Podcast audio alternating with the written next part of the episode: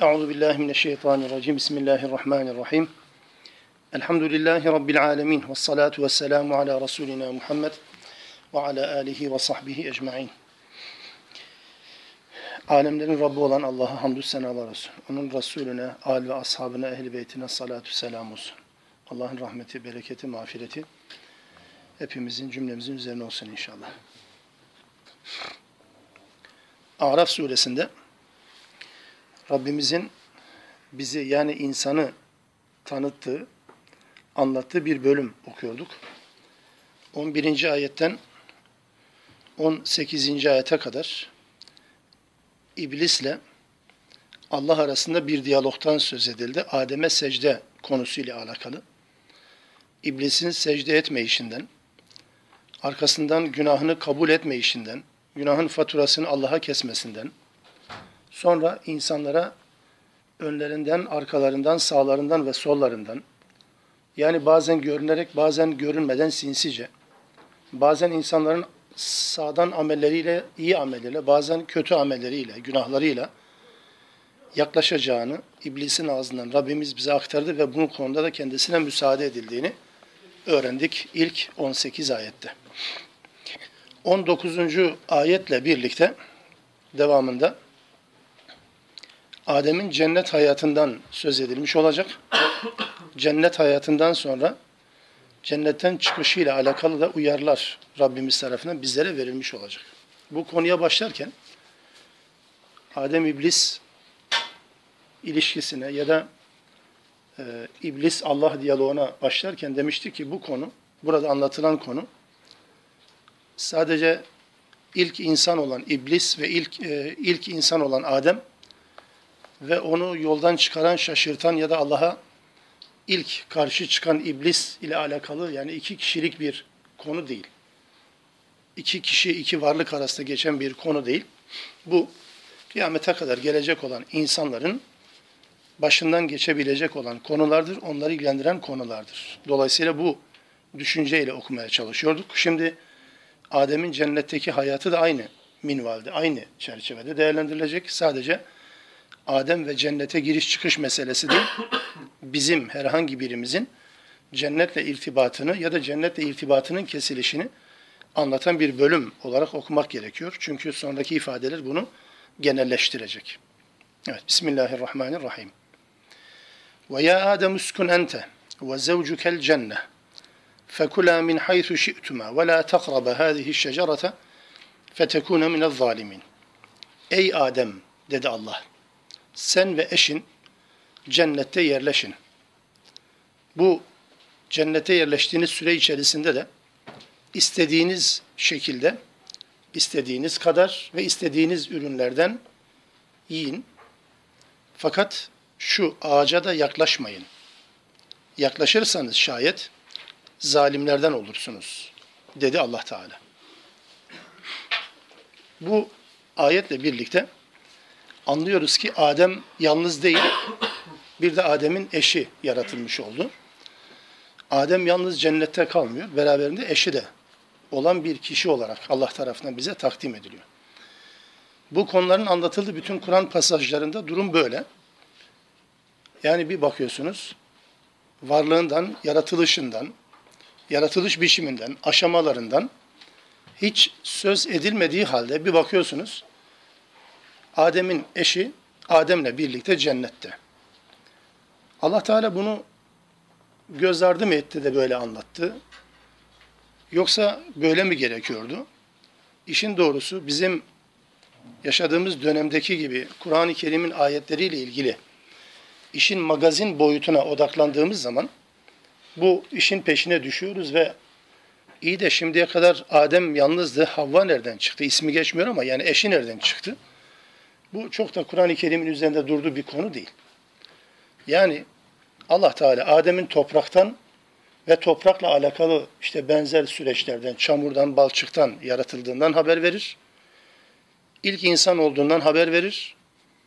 Ama eşinin nasıl yaratıldığından, ne şekilde yaratıldığından, ne zaman yaratıldığından hiç söz etmez. Bununla alakalı söylenecek bütün konular veya konuşmalar sadece ve sadece polemikten ibaret kalır. Niye? Çünkü hiçbir dayana yoktur. Muhtemelen ya da Kur'an'ın bize gösterdiği bakış açısından hareketle söylemek gerekirse eğer, ameli gerektiren ya da bilmemizi gerektiren bir konu değil. Bilsek ne olur, bilmesek ne olur hiçbir anlamı yok. Ama tefsir kaynaklarında bu konuyla alakalı çok fazla söz söylenmiş. Hepsi de sonda soru işareti olan cümlelerdir aslında işin doğrusu. Dolayısıyla burada bize gösterilen şey nedir? Adem en mükerrem, en değerli varlık olarak yaratıldıktan sonra cennete kondu ve cennette yalnız değil eşiyle birliktedir. İşin o tarafına değil, Allah'ın bize göstermeye çalıştığı bu tarafına bakmak gerekecek. Nedir mesele burada? Bir defa bu hitap biçiminden, Kur'an-ı Kerim'de bu konunun anlatıldığı bütün yerlerde hitap biçimi hep böyledir. Yani ey Adem sen ve eşin şeklinde ifade edildiğine göre buradan genelde şöyle bir işaret çıkarılabilir. Mesken konusunda mesken konusunda kadın kocasına tabidir. İlk aile böyle başlamıştır. Yani yeryüzünde bir tane erkek ve bir tane kadın varken mesken itibariyle kadın kocasına tabi kılınmıştır. Allah'ın yasası bunu böyle ortaya koymuştur.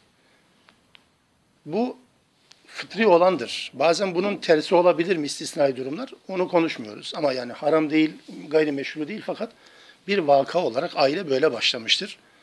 Bütün Kur'an pasajları bunu böyle ifade eder. Kadının erkeğe tabi oluşunu mesken konusunda ayet-i kerimeler bu şekilde bize işaret eder.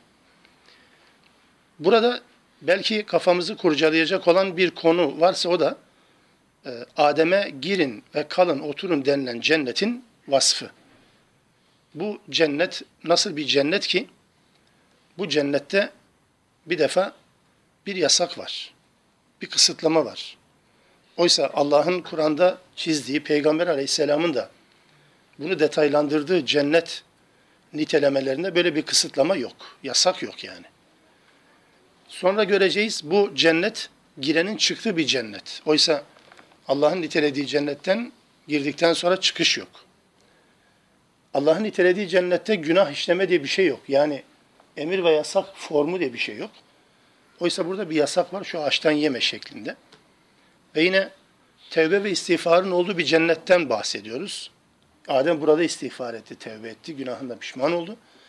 Ve yine bu cennette iblis Adem'e vesvese verdi ya da şeytan Adem'e vesvese verdiği yer yine bu cennet. Dolayısıyla bunlar Allah'ın bize sözünü ettiği ve bize hedef olarak gösterdiği cennetten ziyade Allah'ın bize bu konuyu anlatmak üzere oluşturduğu bir cennet olduğu görüşünü ön plana çıkarır. Yani bu özel bir cennettir. Sıradan bir bahçe midir, dünya mıdır gibi görünmüyor. Ama Allah Teala'nın bu konuyu bize anlatmak için hani ilk insan topraktan yaratılması ne kadar aklımız alıyorsa, Havva'nın yaratılışını ne kadar aklımız alıyorsa, bu cennet formunda aklımız o kadar almak durumundadır. Çünkü detayı yok bu işin. Ama biliyoruz ki o cennetten farklı bir cennettir. Allah bize bir mesele anlatmak için bunu böyle anlatmış oluyor. Çünkü giren çıkıyor, günah işleniyor, istiğfar ediliyor, yasaklar var, kısıtlamalar var, sınırlamalar var. Bu açıdan mesele hangi cennettir, hangi cennet değildirden ziyade sadece kafamızda soru işaretleri oluşmasın diye bu izah yapmak zorunda hissettim kendimi. Burada Allah Teala bize bize anlatıyor. Cennete nasıl girilir, cennetten nasıl mahrum olunur? Bunun yolunun, yordamının babamız ve annemiz üzerinden bize izahından ibaret bir bölümdür. Bu Allah Teala tarafından ortaya konan ilk emirdir insana yönelik. Daha önce de söylemiştik iblisle alakalı olarak da eğer Allah iblise Adem'e secde edin emrini vermeseydi o varlığın iblisliği de ortaya çıkmayacaktı. Ne demiştik orada? Bir insanın samimiyeti emir ve yasakla karşı karşıya kaldığı zaman belli olur.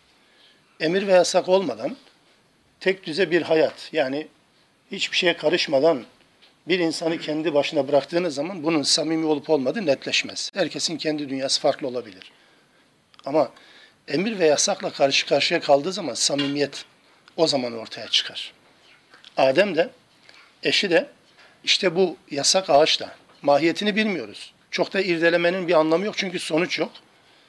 Allah Teala bir emir koyuyor ve bir yasak koyuyor. İnsanın denenmesi, insanın gerçek özünün, niyetinin samimi olup olmadığını ortaya çıkarılması için bu zorunlu bir işlemdi.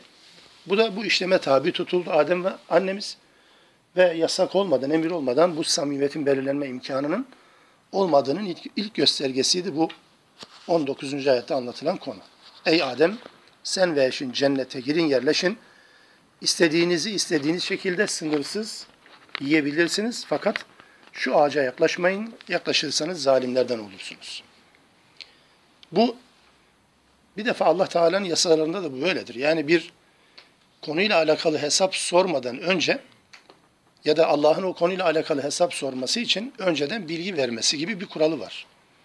Yani bir insana şunu yaparsan şu cezası var demeden Allah Teala kimseyi cezalandırmaz. Bilgi vermeden, tebliğ ulaştırmadan, davet ulaştırmadan, emir ve yasak ulaştırmadan onunla alakalı sorumlu tutmaz. Bu kıyamete kadar da bu kural böyle işler. Burada da böyle. Önce çerçevesini çizdi. Bak yemeyin. Yerseniz zalimlerden olursunuz. Kendinize zulmetmiş olursunuz. Haksızlık yapmış olursunuz. Olmamanız gereken yerde bulunursunuz. Zulmün tarifi buydu. Olmanız gereken yerin dışına çıkarsınız. Kendinize dikkat edin dedi Allah Teala. Fevesvese lehume şeytan. Şeytan onlara vesvese verdi. Nasıl girdi cennete? Bilmem. Birileri bir şeyler anlatıyor. Çok da önemli değil. Allah Teala vesvese veriyor. Yani şeytanı illa da cennete vesvese verecek konuma sokmak için yılanın karnında cennete sokmak da gerekmiyor. Bunlar hepsi fantazi ve magazin türü haberler, bilgiler. Vesvese verdi sadece. Bu vesveseyi şeytan verdi ama oraya takılmasak yani şuna takılırsak Allah'ın takılmamızı istediği konu bu çünkü. Vesveseye niye verdiğini, vesvesenin veriliş gerekçesini çok net anlatan bir ifadedir bu. لِيُبْدِيَهُمَا لِيُبْدِيَ لَهُمَا مَا وُرِيَ عَنْهُمَا مِنْ سَوَاتِهِمَا kendi avret mahallerinin kapalı olduğunu anlıyoruz. Birbirlerini görmediklerini anlıyoruz. Şeytan, iblis bu ağaca yaklaşmaları konusunda vesvese verirken hedefi birbirlerine ayıp olan yerlerini göstermektir. Ayet-i Kerime çok net bunu söylüyor. Adem ile Havva'nın avret mahallerinin avret mahallerinin birbirlerine gösterilmesi ve görünmesini sağlamak için vesvese verdi diyor Allah Teala. Ve kâle ve Allah Teala bunun üzerine e, pardon şeytan bunun üzerine dedi ki bu vesvese verdikten sonra ma nehakuma rabbukuma an hadihi şecerati bu ağaçtan Rabbiniz sizi niye alıkoydu biliyor musunuz? İlla en tekune melekeyni ev tekune minel halidin. Melek olmayasınız diye yasakladı. Burada ebedi kalmayasınız diye yasakladı. İki gerekçeyle de onlara söyledi. Böyle kalsa iyi, devamı da var.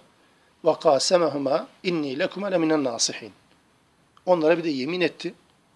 Allah'ın adını kullanarak ilk defa yemin eden bir varlık insan karşısında yemin ederek bunu söyledi ve dedi ki ben gerçekten size karşı çok samimi ve içten davranan birisiyim.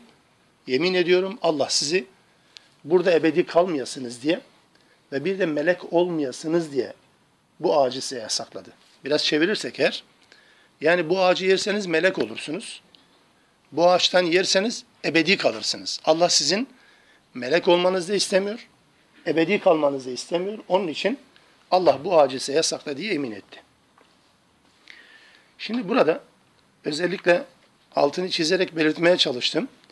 Şeytanın Adem ve eşine vesvese veriş amacının liyubdiye lehuma ma vuriye anhuma min sevatihima yani ayıp yerlerini birbirlerine göstermek için bu vesvese verdi şeklindeki bu gerekçe birkaç birkaç ayet sonra birkaç ayet sonra 27. ayette mesela bu okuduğumuz 20. ayetti.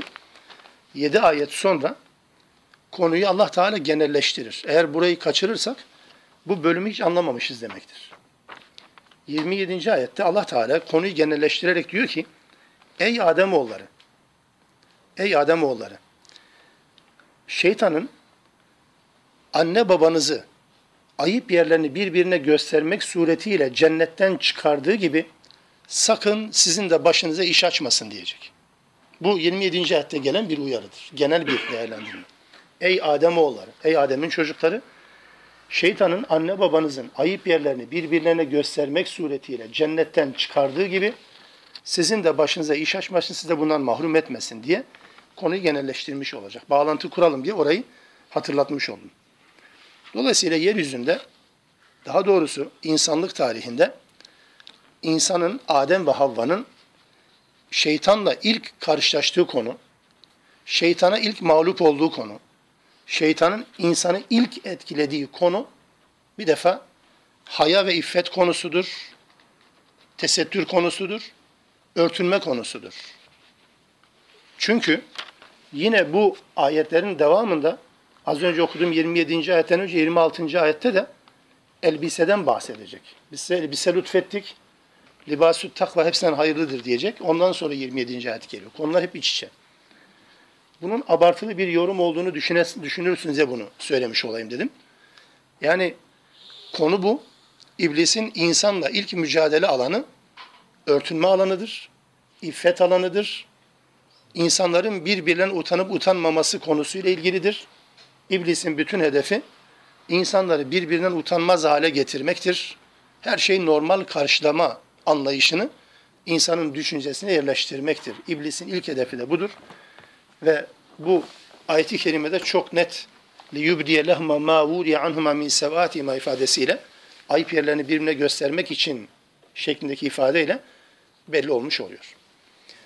Burada özellikle bir şeyin daha altını çizilmesi lazım.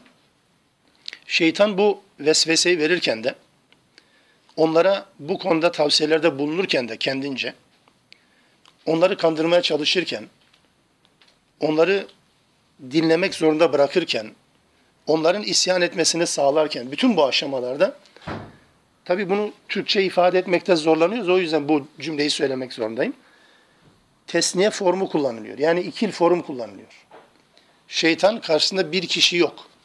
İki kişi var olarak konuşuyor. Kur'an-ı Kerim bunu gramatik bir yapı halinde buraya e, özellikle yansıtarak anlatıyor. Yani iblis Adem'e bunu söyledi değil. Bütün cümleler yani 20. ayetten bunların cennetten çıkışın anlatıldığı ayetlere kadar 25. ayete kadar hep anlatım biçimi iki kişi üzerinden gidiyor. Cümle kalıbı, cümle yapısı. Dolayısıyla günahın yani ilk günahın işlenme şekliyle alakalı Hristiyanlar tarafından ya da başka dinanç mensupları tarafından geliştirilen teorilerin Kur'an tarafından reddinden ibarettir. Onun için söylüyorum bunu. Yani ilk günahı kadın işledi değil. İlk günahı şu işledi değil. İlk günahı ikisi birden işledi. İkisi birden tevbe etti. İkisi birden daldı, ikisi birden kandı, ikisi birden inandı. Hepsi hep beraberdir. Yani Adem önde, Havva arkada ya da Havva önde, Adem arkada değil. Dönemlere göre bazen bu anlayış değişebilir. Feminizm ağır bastığı zaman kadınları savunuyorsun. Erkekler suçlu. Öbür türlü olduğu zaman yok kadınlar suçlu, erkekler masum. Ne varsa kadınlardan kaynaklanır falan diye. Hayır, Kur'an-ı Kerim bu teorilerin ikisini reddediyor. Her ikisi de birden muhatap, her ikisi de birden cennetten çıkışla noktalanan bir hayatı yaşıyor. Cümleler bunu anlatıyor. Bu aynı zamanda bu ifadeler insanın, insan neslinin cennetten çıkarılmadan önce masum bir durumunu, günahsız durumunu, günah işlemeyen bir yapıda olduğunu anlatır. Yani henüz kendi yap, yapısının bilincinde olmadığı bir dönemi yansıtmaktadır. Ama beraberinde iblisin yaklaşım tarzında kullandığı cümleler ömür boyu, ömür boyu insanoğlu var olduğu sürece dikkate alacağı iki prensibi anlatır. Kusursuz olma anlayışı ve ebedi olma anlayışı, sürekli olma anlayışı. İnsanın iblise karşı mücadelede en çok kaybettiği iki alan budur. Kusursuz olma anlayışı, mükemmel olma anlayışı. Yani kendi insani zaaflarının özelliklerini unuturcasına her şey mükemmel olacak, kusursuz olacak, eksiksiz olacak. Hastalığı iblisin ilk insanla alakalı geliştirdiği bir saldırı tekniğidir ve bununla halletmiştir meseleyi. İnsanda bu zaafı var ve bir de ebedi kalma anlayışı, sürekli kalma anlayışı, daha uzun süre bir takım şeylerden faydalanma anlayışı. Ve dikkat edin her ikisinin sonucu da cehennemle noktalanır, ceza ile noktalanır. Bu iblisin ilk saldırı tekniğinde yer alan e, iki alandır. Özellikle bak melek olacaksınız, bak ebedi kalacaksınız. Bu iki özellik bunu anlatır zaten. Melek olmak kusursuzluğu, ebedi kalmak da ölümsüzlüğü. Bu anlamda şeytanın ilk saldırı alanı budur. Ve dikkat ederseniz bu cümleler içerisinde e, Adem ile Havva'nın, Adem ile eşinin işlediği ilk yasak, Allah'ın ikazına maruz kaldığı ilk günah, kadın erkek ilişkisiyle alakalıdır. Bunu e, özellikle altını çizerek ifade etmem gerekiyor. Çünkü hali hazırda bu dersi yaptığımız döneme geldiğimizde de Müslümanların en çok yanlışa düştüğü konular gene kadın ve erkek ilişkileridir. Gene haya ve iffet konusudur. Edep, adap, muaşeret konusudur. Hala İslam toplumunda Müslümanların en çok kaybettiği alan yine budur. Yani kadın ve erkek ilişkilerini sadece cinsellik anlamında düşünmeyin bu söylediğimi. Kadın ve erkek arasındaki ilişki dediğimiz zaman yani serveti merkeze alarak kadın erkek ilişkisi, akrabalığı merkeze alarak kadın erkek ilişkisi, evliliği merkeze alarak kadın erkek ilişkisi, çocuklar arasında kız ve erkek ilişkisi yani e, sempati, işte muamele, davranış tarzı olarak. Yani bütün bu kategorilerin hepsi için geçerli bu. İlk kaybedilen alan da bu alan olmuştur. İlk iblisin mat ettiği, insanı mat ettirdiği alan da bu alan olmuştur. 26 ve 27. ayetlerde bunun genelleştirilmiş şeklidir. Ey Ademoğulları size libas indirdik, elbise lütfettik. Ama en güzel elbise takva elbisesidir. Ve sonra anneniz babanız cennetten çıkarıldı gibi bu nedenle size çıkarılmasın genel ifadeler de bunu anlatır. Onun için burada tekrar etmekte fayda var. Burada anlatılan sadece Adem'in eşi de olunca üç kişi değil. Sadece şeytan, Adem ve eşiyle alakalı bir olay değil. Kıyamete kadar yaşayacak olan bütün erkek ve kadınların şeytanla ilişkilerini anlatan, o nokta dikkat edilmesi gereken hususlardır. Sonra bu yemini yaptı. Adem ve Havva da eşi de elbette kandı. Çünkü bu konuyla alakalı Allah kendilerine aslında düşman olduğunu bildirmişti. Çünkü bunu değişik ayetlerde Allah söyleyecek. Ben size bunun düşman olduğunu söylemedim mi diyecek. Anlıyoruz ki Allah Teala şeytanın bu yaklaşım tarzlarını onlara bildirmiş. İnsanın amansız düşman olduğunu, şeytanın insanın amansız düşman olduğunu bildirmiş. Buna rağmen Adem bunu unuttu mu? Bilerek mi işledi? Yoksa gözü mü döndü? Bunu Taha suresinden bir ayetle öğreniyoruz. Kur'an bütünlüğü içerisinde. Sağdan soldan bunun temellerini aramaya gerek yok. Kur'an bunu anlatırken der ki, biz Adem'e bunu söyledik ama Adem ne yaptı? Fennesiye, unuttu. Taha suresinde 115. ayet-i kerimede biz Adem'le bu sözleşmeyi yaptık fakat Adem unuttu. وَلَمْ نَجِدْ لَهُ azma Onu azimli göremedik. Kararlı kalamadı.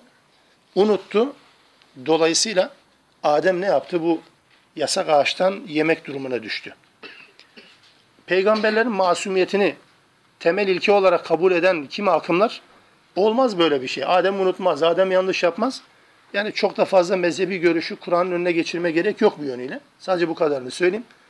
Kur'an-ı Kerim Adem'in unuttuğunu, azim sahibi olmadığını, kararlı olmadığını, kararlı bir duruş sergilemediğini, hatta başka bir yerde fegava ifadesini kullanır. Fegava yani adeta yanlış yaptı. Yanlış yaptı. Çizgiyi saptı, değiştirdi şeklinde de Adem'den bahseder. Dolayısıyla yani bu peygamberin masumiyetini bir tarafa bırakalım. Kur'an-ı Kerim Adem'in bu yanlışı bizatihi yaptığını anlatır bize. Allah bu uyarlara rağmen şeytanla alakalı yaklaşım tarzlarını söylemiş olmasına, düşmanlık yapacağını söylemiş olmasına rağmen e, Adem unuttu, nefsine uydu ve bunu yaptı. Çünkü Adem biziz, insandır bu. Bir şeyin yanlış olduğunu bildiğimiz halde buna rağmen bazen gaflete düşeriz. Ta kökenimizde bu var, yapımızda bu var. İlk günden beri bu var zaten. Ona dair bir e, en azından tablo. Fedellahuma bi gurur. 22. ayet. Onları aldattı şeytan. İkisini de aldattı. cümleyi tam doğru söylersem eğer, ikisini de aldattı. فَلَمَّا ذَاقَا الشَّجَرَةَ ee, biraz abes olacak ama gramer yapısını dikkate alarak tercüme etmek için mecbur zorlayacağım belki cümle farklılık çıkacak. Her ikisi de ağacın tadına baktı. Meyve mi? Meyve değil. Ağaçtan yediler. Ağacın meyvesi değil. Onu biz tamamlıyoruz. Cümle arasında öyle değil. Ağaçtan yediler ikisi de. derken bedet lehuma sevatuhuma. Ağaçtan yer yemez. Onların kötü yerleri, ayıp yerleri yani görünmemesi gereken yerler görünür hale geldi, açığa çıktı. Bunun üzerine ve tafika yahsifani aleyhima min varakil. Her ikisi de bir refleks olarak cennet yapraklarından üzerlerine örtmeye başladılar. Ve nadahuma rabbuhuma. Rableri ikisine de şöyle seslendi. Elem menhekuma an tilkume şecerate Ben size bu ağacı yasaklamamış mıydım ikinize de? Ve akul lekuma inne şeytane lekuma aduvun mubin ve şeytan her ikiniz için de çok net bir düşman olduğunu söylememiş miydim size? Bunu söylemiştim. Buna rağmen dinlemediniz, gaflete düştünüz ve şeytana yenik düştünüz. Burada özellikle e, bir insanın sorumluluğunu unutması, bu tablolardan çıkacak dersleri de beraber yürütelim ki sadece hikaye kısmı olmasın diye. Sorumluluğunu unutursa insan şehvetine yenik düşer. Buradaki şehveti cinsel anlamda şehvet diye sadece kullanmıyorum. O da dahil. Kur'an'ın ya da Arapçanın ifade ettiği şehvet arzu ve istektir. Heva ve hevestir. Dolayısıyla bir insanın sorumluluğunu unutması, kendisine yüklenen sorumlulukları unutması, ilk başta en önce şehvetine yenik düşmesine neden olur arzu ve isteklerinin esiri olmasına neden olur. Sorumluluklar devre dışı kaldığı zaman akibet böyle olur. Burada özellikle Adem ve eşinin e, bu yasaklanmış olan ağaçtan yer yemez, avret yerlerinin, mahrem yerlerinin açılması üzerine üzerine cennet yapraklarını örtmesinden bahseden bölümde öncesi herhangi bir emir, yasak var mı yok mu bilemiyoruz. Meçhul bilinmiyor. Ama bildiğimiz bir şey var. Böyle bir açılma söz konusu olduğunda ki bu açılma yani ağacın etkisiyle soyundular anlamına gelmiyor. Bu Allah Teala'nın ortaya koymuş olduğu bir mekanizma. Yani böyle bir ağaç ne biçim bir ağaç ki yer yemez e, hemen elbiseler soyunuyor. Yani böyle değil tabii ki. Bu sadece onların cezalandırılmasına neden olacak bir süreçtir. Bu anlamda bir temsili anlatın belki. Ama ee, ne olursa olsun burada herhangi bir telkin altında kalmadan yani ne yapıyorsun örtünün diye bir uyarı gelmeden hemen örtünmeye girişmeleri hemen örtünmeye girişmeleri cennet yapraklarından kendilerini örtmeye çalışmaları insanda haya duygusunun fıtrattan geldiğini, fıtri bir duygu olduğunu, vücudunun belli yerlerini teşhir etmenin, vücudun belli yerlerini teşhir etmenin insandaki doğal ahlak duygusuna aykırı olduğunun da ispatıdır, işaretidir. Bunu şöyle de gözlemlemek mümkün. Mesela küçük çocuklarımız biraz sağı solu öğrenmeye başladıkları andan itibaren henüz dini bir e, emir yasak yüklemeden önce bile çocuklar alalade herkesin bulunduğu bir ortamda kalkıp da oturup affedersin çişini yapmazlar üzerlerinin giyinmiş olmasına dikkat gösterirler. Yani bu kendiliğinden oluşan bir şeydir. Fıtridir bu. Yani kendi gücünü, kendi idrakini kavradıktan sonra bu fıtri olarak kendiliğinden gelişen, yerleşen bir şeydir. Ama biraz daha ileri gittiği zaman yaş, çevre bunu farklı bir noktaya getirir. Farklı bir tipi, farklı bir kıyafet tipini öğretir. Bu ayrı bir konu ama fıtratı bozulmadan önce yani 5-6 yaş dediğimiz belki 7 yaşa kadar olabilir kimi bünyelere göre bu yaş süresi içerisinde fıtrat olarak bunların hepsi var. Mesela yalan da söylemezler. Yalan da söyletemezsiniz bu küçük çocuklara. Ta ki yalan söylemenin gerekliliğini anne baba tarafından inandırıldıktan sonra söylerler. Hep böyledir. Örtü de böyledir, tesettür de böyledir. Fıtri bir duygudur. Dolayısıyla Adem ve eşi üzerlerini örtmeye başlıyorlar. Bu bir emirle değil, herhangi bir telkinle değil, fıtri bir ahlak duygusuyla alakalıdır. E, o yüzden e, çıplaklık kültürü başka bir hayasızlığa benzemiyor. Yani insanların ırz ve namusla alakalı kendilerini teşhir etmeleri, avret yerlerini, mahrem yerlerini herkese göstermeye çabalamaları aslında insani bir takım özelliklerini kaybedişlerinin de bir işaretidir. Başka ameller için bunu söylemiyoruz. Özellikle bu insanda fıtri olan bir duygu ve bunu tamamen devre dışı bırakan insanlar ancak kendilerini bu anlamda teşhir etmeye çalışırlar.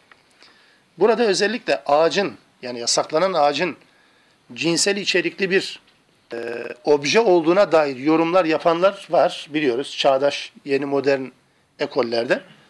Doğrusu bunun böyle olduğunu kesin bir şekilde söylemek e, zor. Yani bunun ne olduğunu söylemek zor. Çünkü öyle bir gerekçe olsaydı zaten bunu izah ederdi.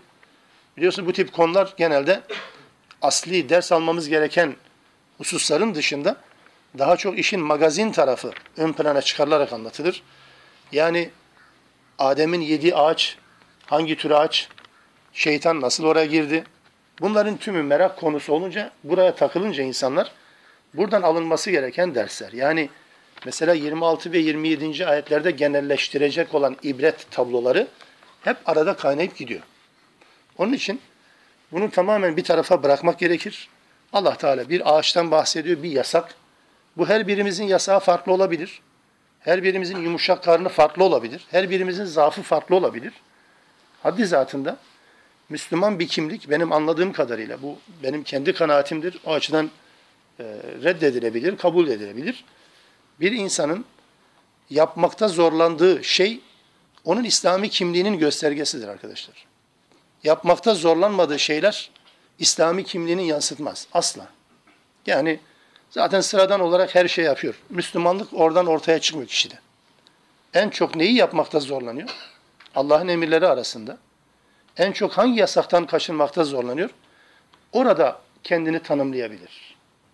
Yani diyelim ki Kur'an anlatıyorum. Benim Müslümanlığım bunu anlatmakta ortaya çıkmaz. Diyelim ki benim en büyük zaafım, en yapamadığım şey, diyelim ki infak mı? İnfak mı yapamıyorum? Cimrilik mi var bende?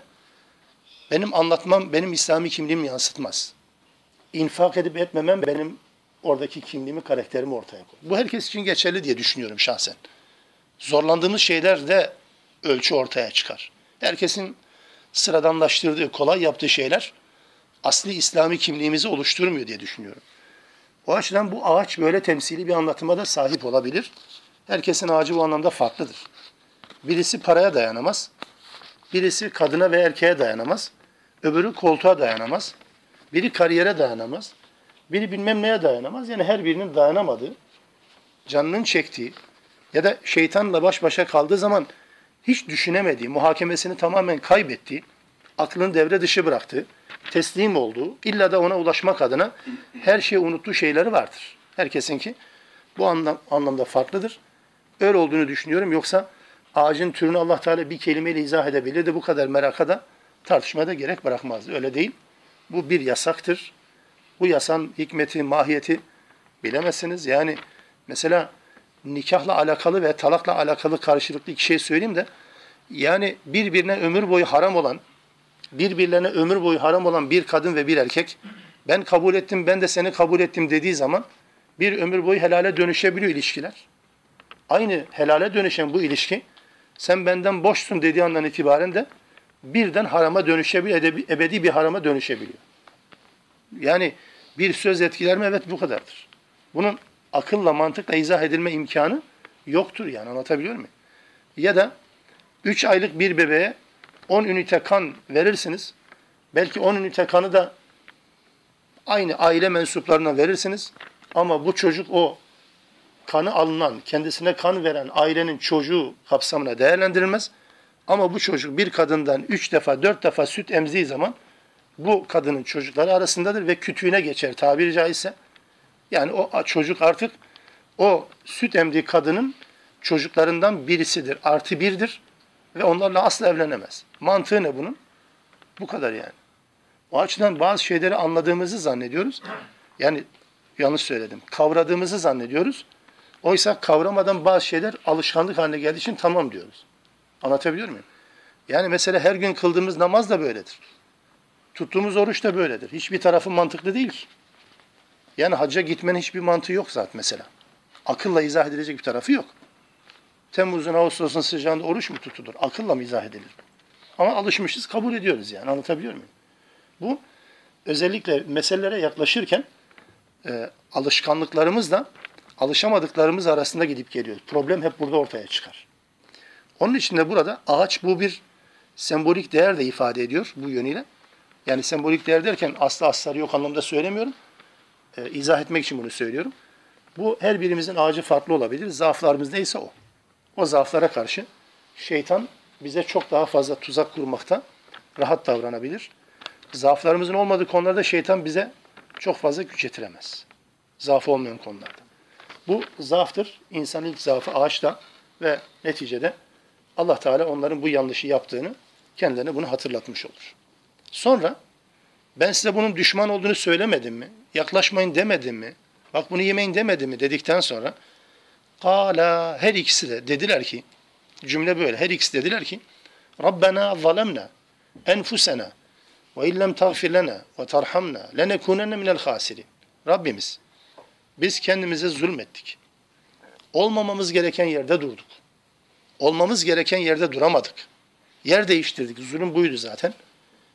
Eğer bizi bağışlamazsan, bize merhamet etmezsen kesinlikle kaybedenlerden oluruz ve kaybedenlerden olmak istemiyoruz, bizi bağışla dediler. Bu Adem ve eşinin hata işlediği zamanki bize intikal etmesi gereken karakteridir. Hata işlediğimiz zaman. Hata işlemek Adem'in ve Adem'in çocuklarının evet yani yapısında var. Hata işlemek. Ademce tavırda ise Ademce tavırda ise hatayı işleyen kişinin hatayı başkasına fatura etmesi yok. Hatayı kendine fatura etmesi, kendi adına kendini kınaması ve ondan vazgeçmenin yollarını aramasıdır. Hatasının farkına vardı andan itibaren. Ya kendisi farkına varınca birisi hatırlatınca. Ama iblisin tavrı böyle değildi bakın. İblisin yanlış yaptığını Allah kendisine haber verince, secde etme işinin bir isyan olduğunu kendisine hatırlatınca, o da dedi ki, فَبِمَا اَغْوَيْتَنِي Yine bu surenin 16. ayetinde geçmişti. febime agveyteni beni saptırdığın için diğer cümleye başlıyor iblis. Saptırma işini kendine değil Allah'a mal ediyor. Sen beni saptırdın. Ben de o yüzden senin kullarının yollarına oturacağım ve onları saptıracağım. Önden, arkadan, sağdan, soldan yaklaşacağım. Onları yoldan çıkaracağım demişti. Bu iblisçe tavırla Ademce tavrın yegane farkıdır. Hata işlemede ortaya çıkan bir fark bu. Müslüman bunu yapar. Hatasını kendisine mal eder. Başkasına değil. Kusuru başkasında aramak yerine kendisinde arar, kendisini düzeltmeye çalışır. Bu dua bizim de duamız olması lazım. Kaybedenlerden olmak istemiyorsak yol yordan böyle. Kale dedi ki Allah bunun üzerine İhbitu ba'dukum li ba'din adu. Birbirinize düşmanlar olarak inin dedi Allah Teala. Ve lekum fil ardı mustakarrun ve meta'un ilahin. Sizin için yeryüzünde belli bir zamana kadar kalmak üzere bir hayat hakkı verilecektir. Belli bir zamana kadar yeryüzünde kalacaksınız. Yani ömür denilen, ecel denilen süreye kadar yeryüzünde kalma hakkınız var. Yeryüzüne inin birbirinize düşmanlar olarak. Kimdir bu inen yeryüzüne? İblisle Ademoğulları, Adem'in kendi çocukları birbirleriyle alakalı ya da iblisle alakalı. Düşmanlık bu. Birbirine düşman olarak yeryüzünde hayat devam edecek. Her biri diğeriyle uğraşacak. Adem ile şeytan, şeytan ile Adem birbirleriyle uğraşacak kıyamete kadar bu böyledir yeryüzünde. Kale diyecek ki Allah Teala sonra fiha tahyavne orada hayat süreceksiniz ve fiha temutun orada öleceksiniz ve minha tuhracun ve oradan tekrar çıkarılıp diriltileceksiniz. Hayatınız hep oradadır. Orada hayat, orada ölüm ve oradan da çıkarılma olacaktır. Tüh ya. Yani Adem bu ağaçtan yemeseydi ne güzel cennette bir hayat devam edecektik. E şimdi Kur'an-ı Kerim'de ne diyor? İnni ca'ilun fil ardı halife. Zaten yeryüzünde ben bir halife tayin edeceğim diyor. Yani cennette yani bu yiyeceği yemeseydi ya da bu ağacı yemeseydi cennette kalırdı gibi bir fantazi söz konusu değil ki. Çünkü Allah Teala insanı daha yaratırken Bakara 30. ayet-i kerimede bu söylediğim ifade Kâle rabbuke lil melâiketi inni câilun fil ardı halife. Rabbin meleklere demişti ki ben yeryüzünde bir halife tayin edeceğim, belirleyeceğim. Kan dökecek, bozgunculuk yapacak birini mi ya Rabbi deyince evet ben sizin bilmediklerinizi biliyorum. Sonra melekler yani bu insanın özelliklerini de fark edince, çözünce tamam dediler. Dolayısıyla zaten insanın yaratılışı yeryüzü içindir. Kur'an bunu çok net bir şekilde ifade ediyor. E peki bu cennet manzarası neydi? O yüzden o sözü söyleme hakkımız yok. Cennetle alakalı söylenen şey Adem'in hayatı böyleydi.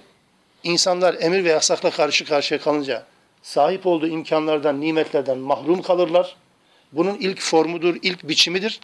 Ve cennetten çıktıktan sonra da artık kusurlar böyle itiraf edilir. Bunu öğretmek için Allah'ın söylediği şeylerdir bunlar. Onun için zaten hayat yeryüzündeydi. Yeryüzünde olacaktı. O yüzden bu cennet bildiğimiz anlamdaki cennet mi değil mi çok da önemli değil. Sadece bize bize anlatan bir bölüm olarak değerlendirilir. Bir de hocam orada zaten şeytanın kandırdığı noktada şöyle bir şey var. Hani diyor ya burada sonsuz kalmanız için. Hı hı. Ee, zaten oradan çıkacağını biliyor o zaman ki böyle bir yalan ona şey cazip gelmiş. Doğrudur. Ee, tabii mesela orada insan bazı şeylere göz dikince bazı şeylere de göz ardı edebiliyor. Yani aslında ambalajlanan, cazip hale getirilen konuya odaklanınca asıl meseleyi unutabiliyor. Yani iblisin bu söylediğini öyle olmadığını o da bilecekti sonradan fark ediyor da. Fakat bir varlık var karşısında ilk defa yemin ediyor. Allah adına birisi nasıl yemin edebilir ki? Anlatabiliyor muyum? Bunu, bunu düşünemediler. Ve dahası Allah'ın söylediğin doğrusu. Adem unuttu daha doğrusu. Yani unuttu. Unuttu, nefsine yenik düştü ve bu yanlışı yaptı. Bu tablonun içerisinde şu var. Ee, Adem de İblis de aslında birbirleri yüzünden bu sonuca maruz kaldılar. Ne demek yani bu? Allah Teala Adem'i yaratıp, yaratıp da meleklere ve şeytana ya da iblise secde edin diye emir vermeseydi onun iblisliği ortaya çıkmayacaktı. Adem'e de bu ağaca yaklaşma demeseydi Adem'in zaafı ortaya çıkmayacaktı. Adem iblis yüzünden cennetten mahrum oldu. İblis de Adem yüzünden isyan etti, isyan içerisinde kaldı. İblislik Adem yüzünden oldu. Yani karşılıklı olarak en azından birbirlerinden tabiri caizse intikam aldı. İblis ondan intikam almış oldu. Yeryüzünde başlayan bir hayat. Bu kez Allah Teala konuyu genelleştirerek söylüyor. 26 ve 27. ayetleri de beraber okumak durumundayız konu bütünlüğü olsun diye. Ya beni Adem, ey Adem'in çocukları, ey Adem çocukları, kad enzelna aleykum libasen yuvari sevatikum. Size burada yuvari sevatikum ifadesinin iblisin ya da şeytan Adem'e yaklaşırken yaklaşırken ki kullandığı ifadenin aynısı. lehuma ma wuri anhuma an min sevatihima aynı ifade. Yuvari sevatikum ve rişe riş süslü elbise. Öncesinde avret mahallenizi, mahrem yerlerinizi örtecek bir elbise lütfettik. Bir de ve rişen süslü elbiseler lütfettik. Ama ve libasü takva zâlike hayır. Takva elbisesi, takva giysisi hepsinden daha hayırlıdır. Zâlike min âyâtillâhi leallehum yezzekkerûn. Bunlar Allah'ın ayetlerindendir. Bu Allah'ın ayetleri de insanlar bunu gündemde tutsunlar diye. Tefekkür etsinler, düşünsünler diye değil. Tefekkür değil buradaki. Gündemde tutsunlar. Hatıralarında sürekli canlı tutsunlar diye Allah'ın indirdiği ayetlerdendir bu ayetler. Zannedersem anlamışızdır. Ey Adem oğulları diye konuya tekrar döndüğünde 26. ayette mesele Adem değil, mesele Adem oğullarından bahsetmekmiş meğer ve konuyu getirdi. Mekki ayettir bu Araf suresinin bu ayetleri Mekki ayetler. Mekki ayetlerde örtünme ile alakalı bir ayet karşımıza çıkıyor. Şeytanın Adem'i cennetten mahrum ediş sürecinin anlatılması hemen sonra. Örtünme ile alakalı bir konudan bahsediyor. Doğrusu Medine döneminde inen Ahzab suresi gibi, Nur suresi gibi ayetler örtünmenin hukuki boyutunu, çerçevesini, sınırlarını belirlemek üzere inen ayetlerdir, medeni ayetler. Ama Mekki ayetler örtünmenin fıtri boyutunu, örtünmenin insan yaratılışına var olan bir duygu olduğuna dair o boyutu işlemek üzere gelen ayetlerdir. Mekki ayetler. Sadece Araf suresi olduğunu zannetmeyelim. Sadece Araf suresi bu konu işlenmiyor. Mesela bu, bu konunun yani iffet ve haya konusunun özellikle kadın üzerinden, genelde erkek ve kadın ama özellikle kadın üzerinden işlendiğine dair bir bölüm de Kasas suresine geçiyor. Kasas suresi de Mekki bir sure. Şuayb'ın kızlarıyla Musa arasındaki bir konu anlatılırken Allah çok ilginç bir detaya yer veriyor. Yani Kur'an-ı Kerim ayetleri mümkün mertebe kısa ve öz anlatırken orada çok daha farklı bir detaydan söz ediliyor. Musa memleketi terk etmiş, cinayetten aranan bir kişi olarak gidiyor sonra Medyen'de Şuayb ülkesine, harita yok, pusula yok, öylesine denk geliyor. Çeşmenin başına varıyor. Kasas suresinin 22. ayetinden itibaren 27. ayetine kadar ki bir sayfalık bölümdür bu bahsettiğim. Anlattığım şey hikaye değil, ayetlerin kendi lafızları. O suya varınca bakıyor ki tane kız suyun üzerinde. İnsanlar hayvanlarını sularken havuzun başına kızlar geride duruyor. İster istemez müdahale etmek zorunda kaldı. Sabırsız bir insan Musa. Allah selamet versin hep. Sabrına yenik düşüyordu. Ne işiniz var, niye buradasın diye tahammül edemedi. Herkes sularken kızların geride durması zoruna gitti. Dedi ki, e, niye buradasınız? Kızlar dediler ki babamız yaşlı. Niye buradasınız, niye buradasınız sorusunun cevabı bu değil aslında. Bu dikkat çekici bir şey.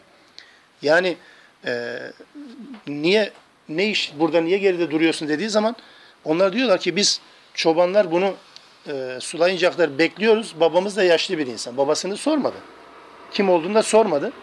Babalarının yaşlı olduğunu vurgulamaları kızların yani bir bayan olarak bu işe niye koyulduklarının mazeretini beyan ediyorlar.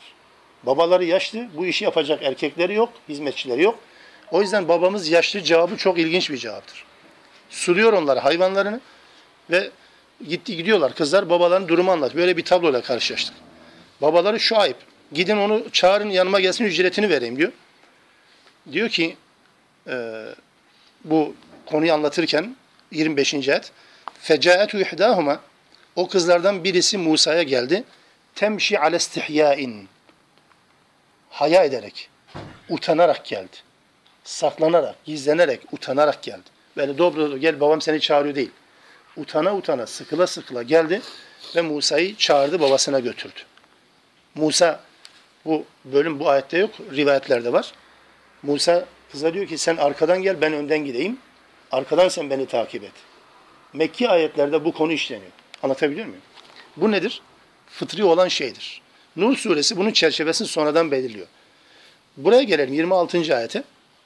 Üç türlü elbiseden bahsediyor. Birisi mahrem yerleri örtmeye yarayacak bir elbise. İkincisi süslü, dekor vermiş, stil verilmiş bir elbise. Üçüncüsü de bir model değil, bir elbise türü değil ama her iki elbisenin de kat sayısını çarpanını belirleyen bir elbise türüdür. Şimdi normal bir kumaş topundan, bir top kumaştan 3 metre kumaş kesersiniz, üstünüze alırsınız. Sıcaktan da korur, soğuktan da korur, mahrem yerlerde örter. Doğru mu? Bu bir elbisedir. Allah bunu dayatmıyor. Bir de ve riş ifadesini kullanıyor.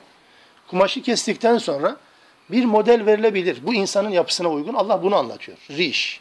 Elbise güzel dekor, model, stil vermek şeklinde. Kavramlar belki beceremeyebilirim. Bu model vermiş bir elbiseyi de Allah Teala ön plana çıkarıyor. Hangi tür elbise giyerseniz giyin bilin ki bu elbiselerin Allah'ın rızasına uygun olması için libasü takva olması lazım. İster kumaş topundan kesin üstünüze böyle alın çul gibi. İsterse son derece güzel bir modellerle bunu süsleyin, giyinin. Hangi türü giyerseniz giyin, elbise giyerken kalbinizde ne varsa odur işte. Takva elbise dediğimiz budur. Yani elbiseyi giyerken hava atmak amacıyla, birilerine kendini pazarlamak amacıyla, kendini teşhir etmek amacıyla, biraz daha süslü görünmek amacıyla, biraz daha albenli olmak amacıyla elbise, sadece kadınlar için olduğunu zannetmeyelim. Genelde bu tip kıyafetlerden, tesettürden söz edilince iş kadınlara e, ihale ediliyor, öyle değil. Erkekler de dahil olmak üzere. Giyilen her elbisenin, giyilen her elbisenin mutlak surette takva boyutu varsa bir de takvasızlık boyutu vardır. Ya öyledir ya böyledir. Arada olmaz. Yani bir elbiseyi hoşunuza gider. Giyersiniz gayet normaldir. Çok da güzel bir elbise, çok da kaliteli bir elbise. Bu hiç kimse müdahale edeceği, eleştireceği bir konu değil. Dediğim konu kalple alakalı. Elbise giyen kendisi bunu bilir. Dışarıdan birisi ya bu adam ne çalım atıyor falan desin önemli değil o. Elbise giyen kişi kendi kalbinde, kendi iç dünyasında gerçekten elbiseye, elbisenin dışında bir anlam yüklediyse bu elbise takva elbisesi olmaktan çıkmıştır demektir. Yani ye kürküm yeye alet olacak türden bir elbiseye dönüştüyse bu iş olmadı. Onun için burada üç türlü elbise dediysem aslında iki artı birdir. Yani bir sade bir elbise, ikincisi süslü bir elbise hepsi de normal ama tek şartla o da takva ölçüsünü dikkate almak suretiyle e, Allah Teala bunun çerçevesini belirliyor. Dikkat çekici bir şey daha var burada. Özellikle ayeti okurken ya da bakarken de dikkatinizi çeker. Enzelna aleykum libasen ifadesi kullanılır. Enzelna. Enzelna indirmek demek kelime anlamıyla. Enzelna indirmek demektir. Aynı mesela inna enzelnahu fi leyletil kadir. Kur'an-ı Kerim'in ayetleriyle alakalı bir kelime olarak kullanılır enzelna. Bu kelimeyi Allah Teala kendisine ancak mal edilebilen, yani sadece Allah'a mal edilebilen konularla ilgiyi kurduğu konuları anlatır, enzelna formuyla söyler. Elbiseyi lütfetmek, bakın indirmek değil, yani yukarıdan Allah elbise indiriyor değil elbette. Buradaki indirme kelimesi enzelnanın bir anlamıdır sadece. Diğer ikinci anlamı, sözlük anlamı, yorum değil bu. Sözlük anlamında bir de lütfetmek vardır. İhsan etmek, bahşetmek yani.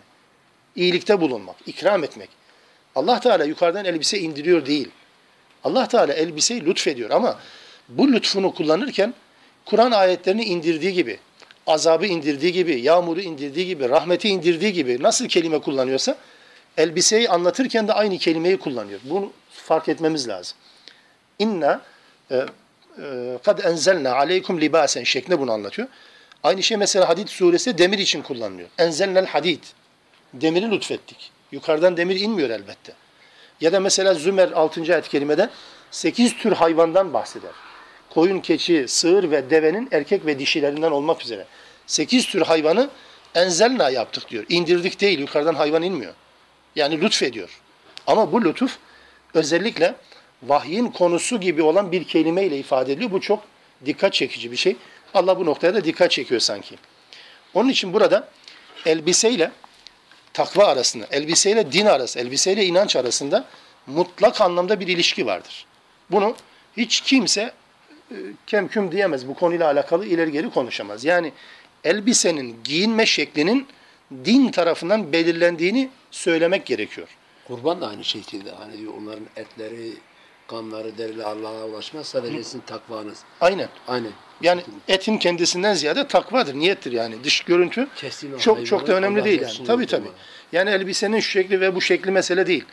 Giydiğiniz elbisenin şartları, fiziksel şartları sağladıktan sonra örtü sağlanmış olmayabilir.